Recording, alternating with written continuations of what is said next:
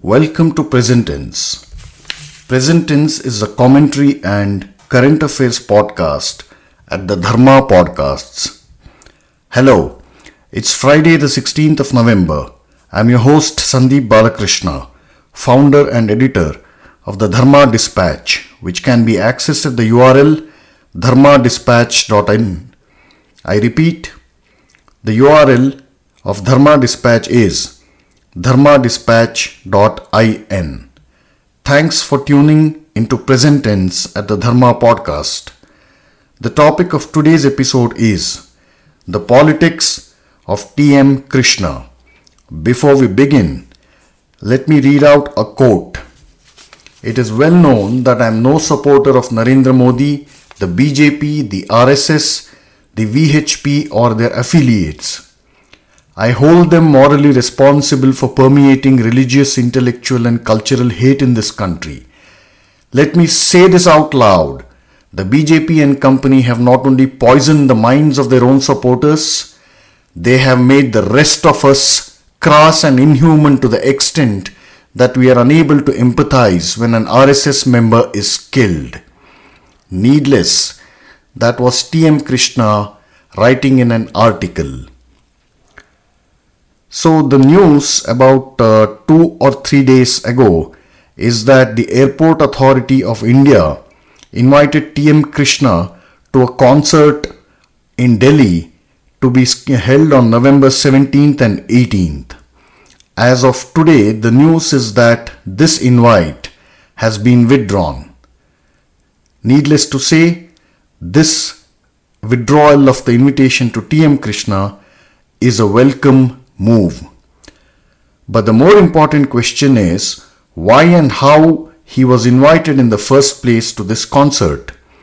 But before we examine those aspects, let's look at T.M. Krishna's background in order to set the context. Who is T.M. Krishna? Why does he seem to be everywhere, at least in the last five years or so? What motivates him? What is his ideology? Is T.M. Krishna really a classical musician? Is T.M. Krishna destroying Carnatic classical music as we know it? If so, how and why? What seems to be T.M. Krishna's end goal? So, to begin, T.M. Krishna's full name is Thodur Madabusi Krishna. T.M. Krishna is a descendant of T.T. Krishnamachari, India's finance minister in Jawaharlal Nehru's cabinet.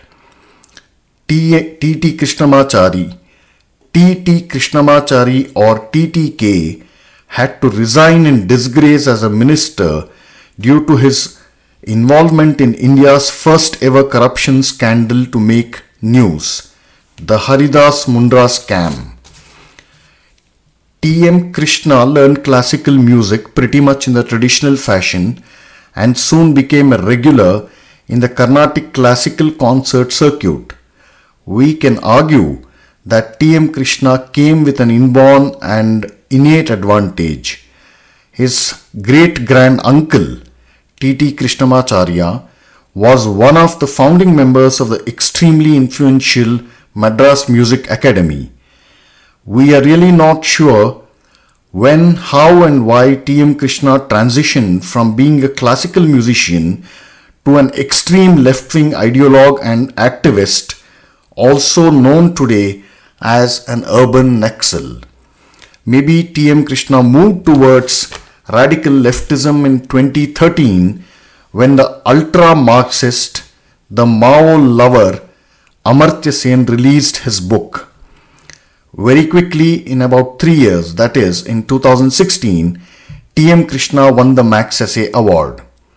But then, actually, it's very simple to understand why and why people like T.M. Krishna get attracted to an ideology that has committed the largest genocides in the last hundred years. It is because Marxism, communism, leftism, whatever label you want to give it, you're free to give it.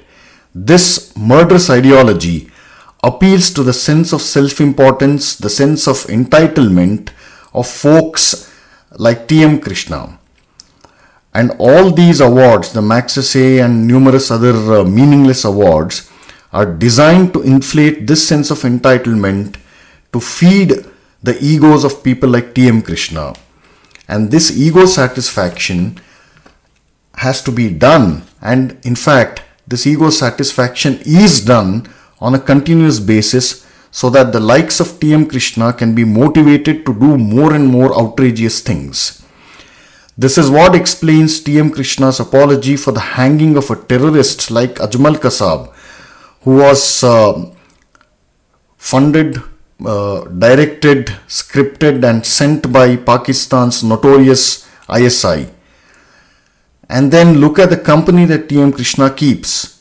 Kanhaiya Kumar, who shouted anti India, breaking India slogans on the campus of JNU, Perumal Murugan, Arvind Kejriwal, Ashis Nandy, who called Narendra Modi a psychopath, and T.M. Krishna also stood in support of a violent Naxal like Gauri Lankesh.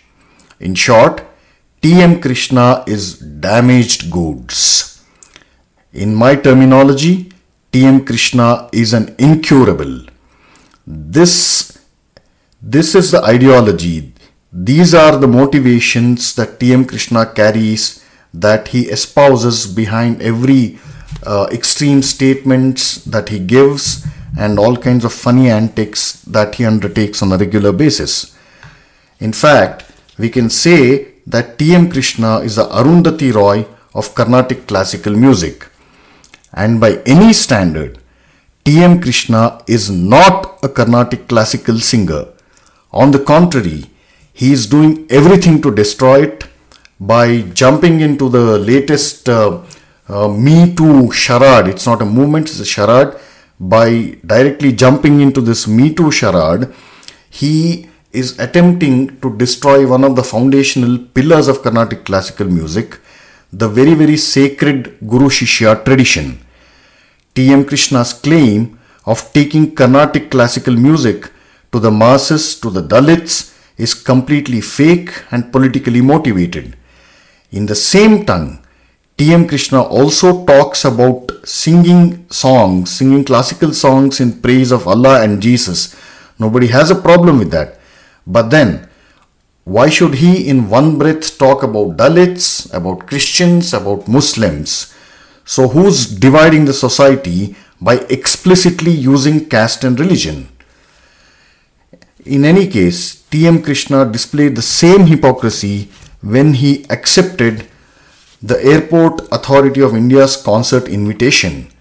The AAI or Airport Authority of India falls directly under the Civil Aviation Ministry of a government headed by Narendra Modi, who TM Krishna hates and opposes furiously, passionately, almost on a daily basis. And so, we must ask where TM Krishna's moral compass is located. But uh, better late than never, the invite that AAI had uh, extended to TM Krishna to perform in Delhi on November 17th and 18th has finally been withdrawn and it has been withdrawn deservedly. The last we heard, Arvind Kejriwal has offered uh, unilaterally, Arvind Kejriwal has offered some other space for TM Krishna in Delhi to perform his concert. And so, uh, fittingly, T.M. Krishna has found refuge in the safe haven of another urban Naxal, Mr. Arvind Kejriwal. And so, with that, we come to the close of, of this episode of the Dharma podcast. I hope you all enjoyed this episode on the politics of TM Krishna. Please leave a review in the comment section Click the like button to like this episode. Click share to share this podcast. To tune into our upcoming episodes, click subscribe. This is your host Sandeep Balakrishna signing off on behalf of the Dharma podcast. Thank you.